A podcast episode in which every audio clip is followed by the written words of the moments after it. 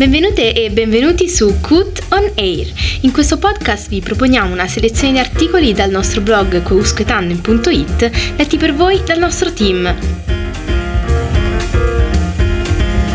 Ci potete trovare su Apple Podcast, Google Podcast e Spotify.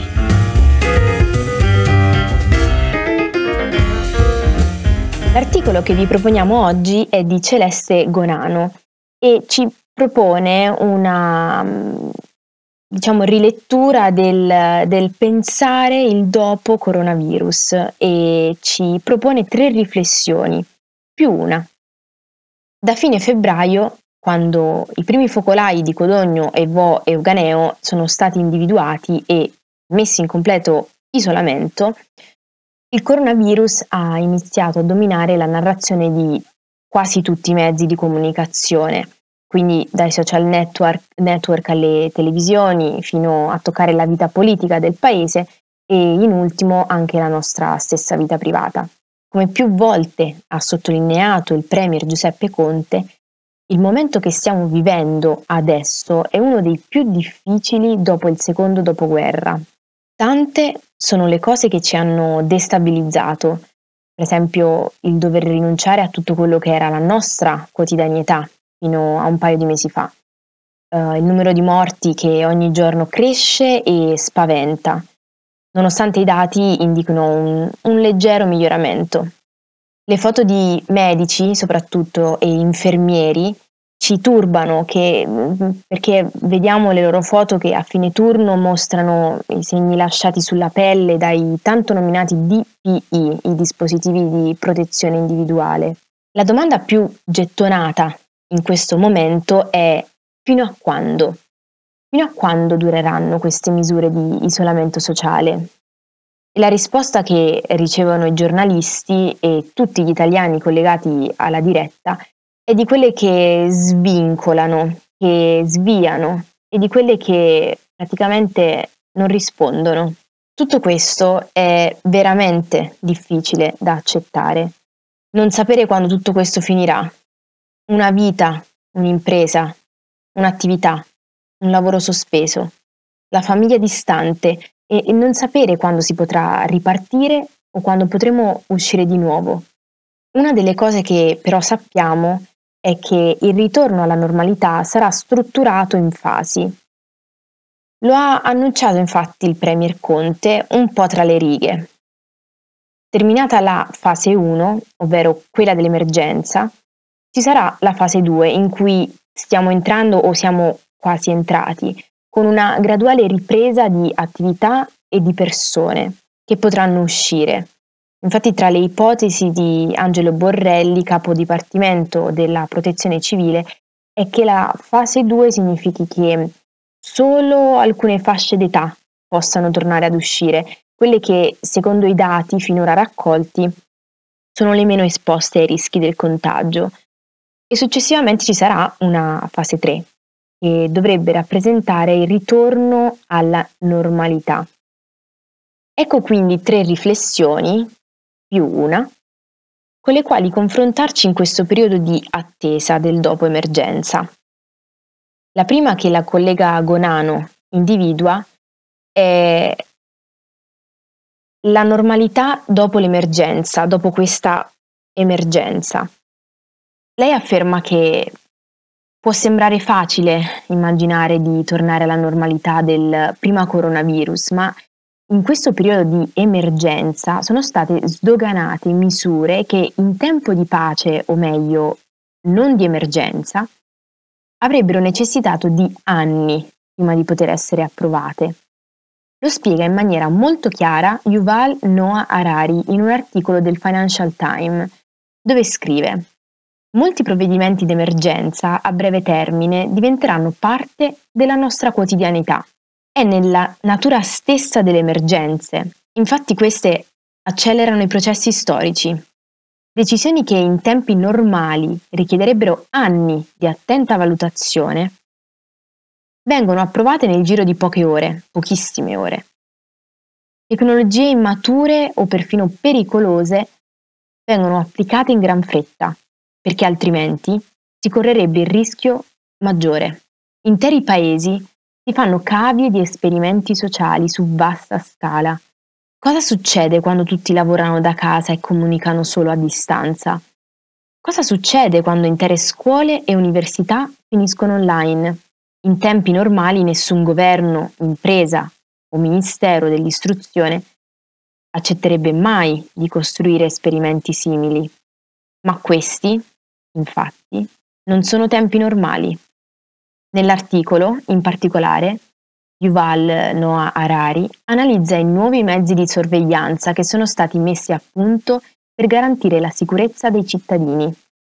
Basti pensare al controllo dei movimenti dei cittadini tramite il monitoraggio dei loro telefoni. L'esempio più noto è sicuramente quello della Cina, che abbiamo già visto, ma anche in Italia alcuni si sono detti favorevoli, per esempio come il presidente della regione Veneto, Luca Zaia.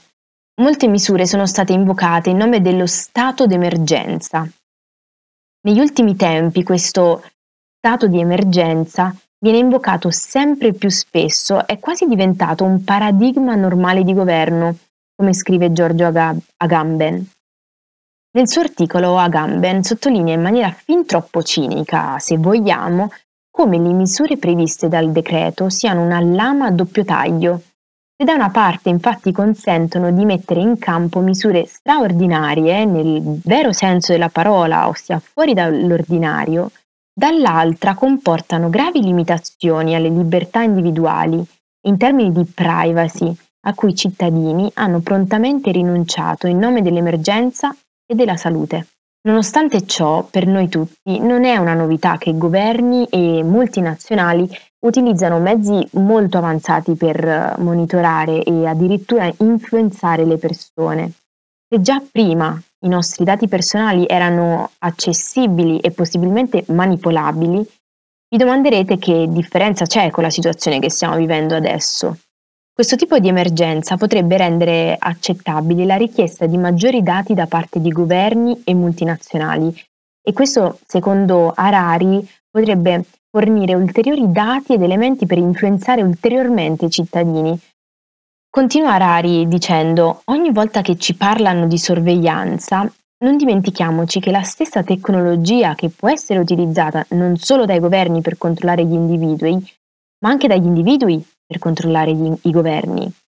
Quando l'emergenza Covid-19 sarà dunque passata, l'attenzione da parte di, di tutti noi deve essere altissima, soprattutto verso quale delle misure prese in stato di emergenza verranno confermate anche nei tempi successivi. Continuiamo con la seconda riflessione sul sistema sanitario nazionale che cura tutti. Infatti il sistema sanitario nazionale italiano è un sistema di tipo universalistico. Cosa significa? Che l'assistenza sanitaria è garantita a tutti a spese dello Stato. Bene, calandosi in una situazione estremamente pratica, significa star male e non doversi preoccupare di chiedersi potrò permettermi le cure per le quali sto andando in ospedale?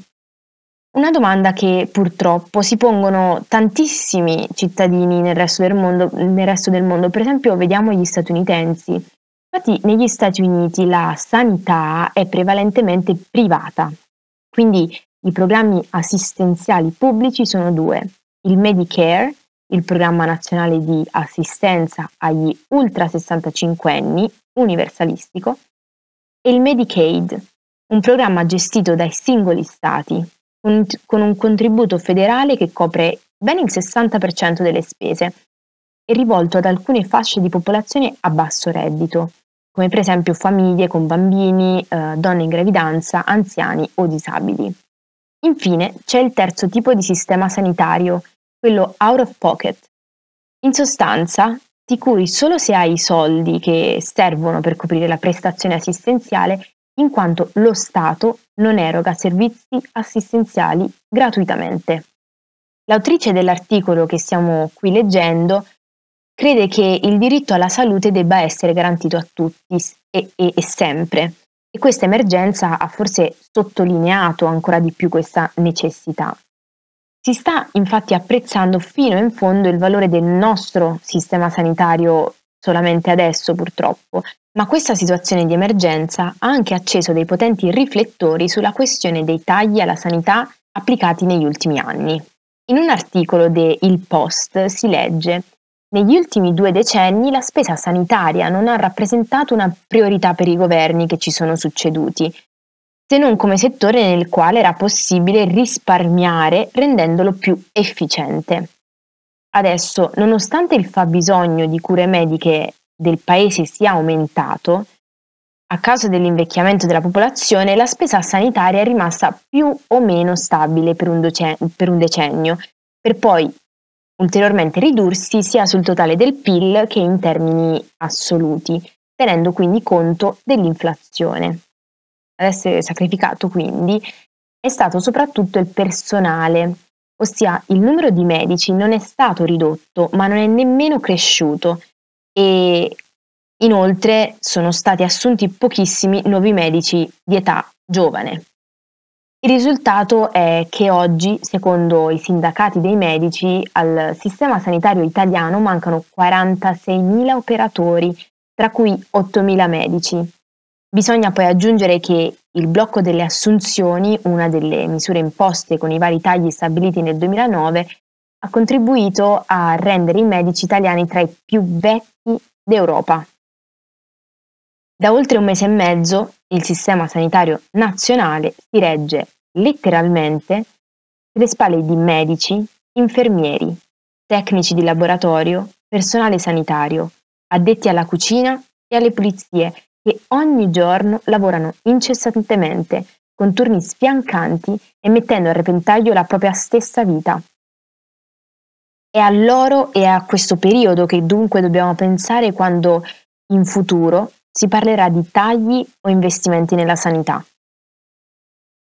La terza riflessione che ci propone la collega Bonano è che tipo di informazione vogliamo.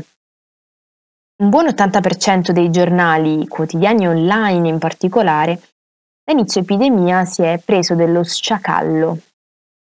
Così i titoli ammiccanti, per usare un eufemismo, di tanti giornali e questo senza scomodare quelle testate che dei titoli ammiccanti hanno fatto la propria cifra distintiva utile a generare semplicemente scalpore che si traduce semplicemente in maggiore visibilità.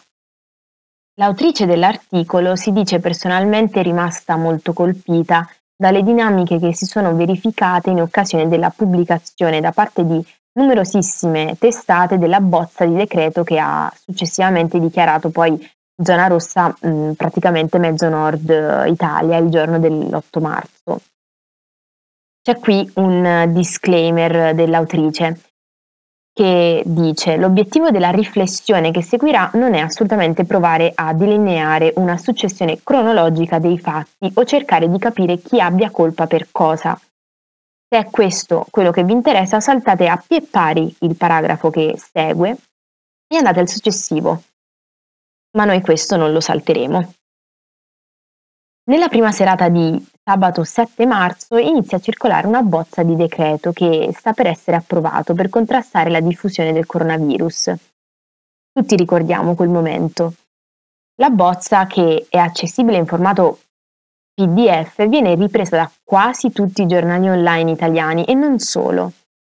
Il paese è nel panico e oltre agli articoli sulla bozza di decreto iniziano a comparire online i video girati nelle stazioni dei treni che si affollano di persone fuori sede che decidono di tornare a casa. Il giorno dopo, l'8 marzo, la versione più completa del decreto è in gazzetta ufficiale. Tra l'uscita degli articoli e la diretta dove Conte annuncia le misure adottate, i commenti e i tweet si infuocano e si infuriano contro la decisione dei giornali di pubblicare la notizia. L'autrice dell'articolo non ha eh, intenzione di comunque pronunciarsi se la diffusione della bozza del decreto sia stata una giusta decisione o meno, eh, ma piuttosto si vorrebbe focalizzare su alcune, de- alcune riflessioni, come per esempio quella che i giornalisti sono visti un po' come degli avvoltoi.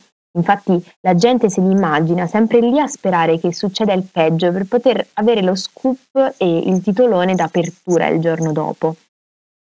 È sicuramente un luogo comune e, come tutti i luoghi comuni, racconta un pezzo, anche se magari minimo, di verità. Nel settore dell'editoria e del giornalismo c'è la stessa competizione che si trova in tutti gli altri settori. Quindi, se il primo giornale che era in possesso della bozza di decreto non l'avesse pubblicato, le altre testate avrebbero avuto lo stesso buon cuore? Credo che la risposta sia no e se non l'avesse fatto la prima testata, con grande probabilità l'avrebbe fatto un'altra.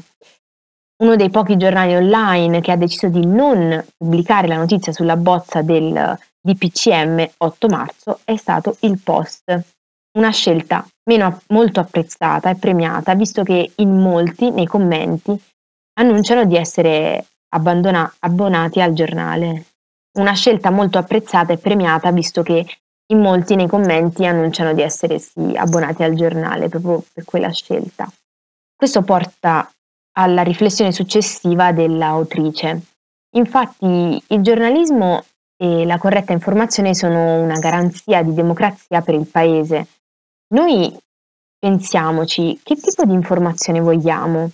La risposta più ovvia è che vogliamo un'informazione fatta bene, senza titoloni da clickbait, senza notizie presentate da inquadrature fuorvianti e naturalmente senza fake news. Nonostante questo però non è l'informazione che privilegiamo. Diamo la precedenza ai giornali online gratuiti e ci scoccia quando al quinto articolo, numero preso un po' a caso, che leggiamo, il sito ci comunica che abbiamo esaurito il numero di articoli gratuiti a disposizione. L'informazione è un diritto ed è un mezzo estremamente potente e l'autrice crede fermamente che debba essere accessibile a tutti. Crede anche che però l'informazione fatta bene, come abbiamo detto prima, quella puntuale e precisa che verifica e dà accesso alle fonti, abbia bisogno di risorse. Siamo sempre disposti a pagare di più per un servizio migliore, ma pensiamoci, quando si tratta di abbonamenti ai giornali siamo piuttosto riluttanti. Ricordiamoci anche che, come qualsiasi altro settore economico, anche il settore dell'editoria reagisce alle scelte e agli impulsi dei consumatori. Se i clickbait o i titoloni non ci piacciono, anzi ci fanno salire quella tipica reazione allergica di nervoso che dalla spina dorsale arriva direttamente alle dita delle nostre mani e poi battono sulla tastiera, una scelta molto più efficace è quella di cercare e premiare testate che fanno scelte editoriali diverse e con le quali siamo più in linea. L'ultimo spunto di riflessione datoci dalla collega Gonano è il più uno, chiamiamolo così, che intitola Meglio Uniti. Storicamente, in periodo di crisi, in ogni paese si manifesta una sorta di corsa ai ripari, così come capita anche a livello umano. La prima preoccupazione è dunque proteggere se stessi. Forse proprio questa consapevolezza ci ha permesso di apprezzare le grandi dimostrazioni di solidarietà verso l'Italia da parte di molti paesi.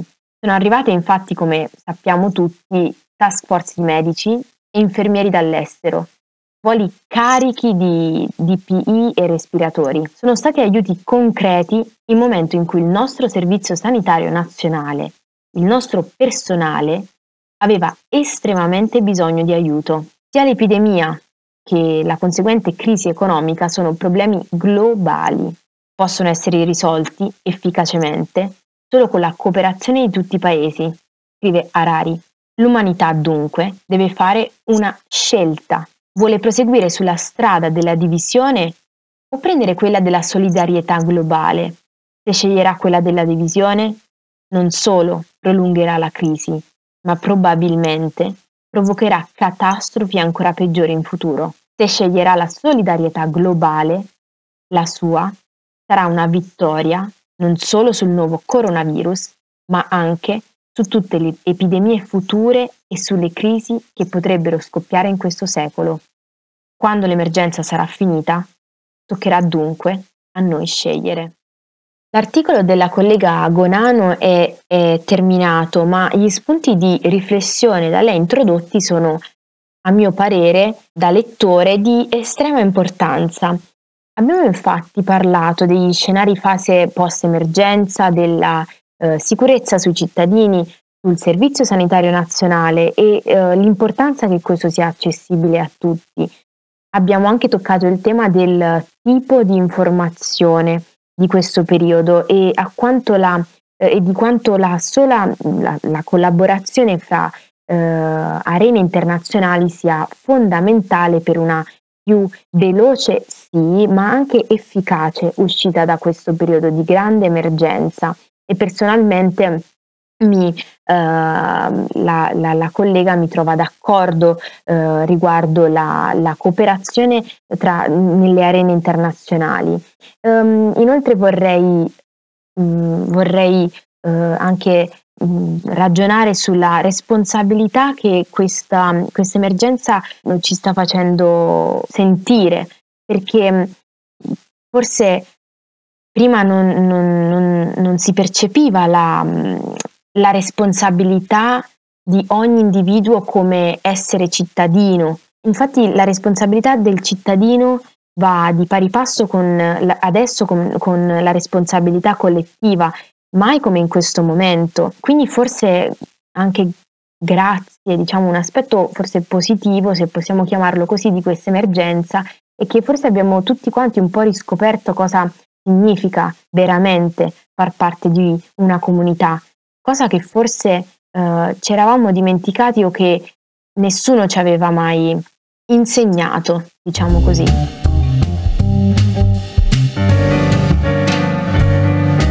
Grazie per averci ascoltato. Se vi va, condividete questa puntata con amici e colleghi. Per tutti gli altri articoli vi rimandiamo al nostro sito quousquetandem.it dove troverete tutti i contenuti pubblicati fino ad oggi. Seguiteci anche sulle nostre pagine social come Twitter, Instagram e Facebook. Un saluto dalla redazione di Quousque Tandem, io sono Cecilia Consalvo e ci sentiamo alla prossima puntata di Cut on Air. It actually takes time to listen.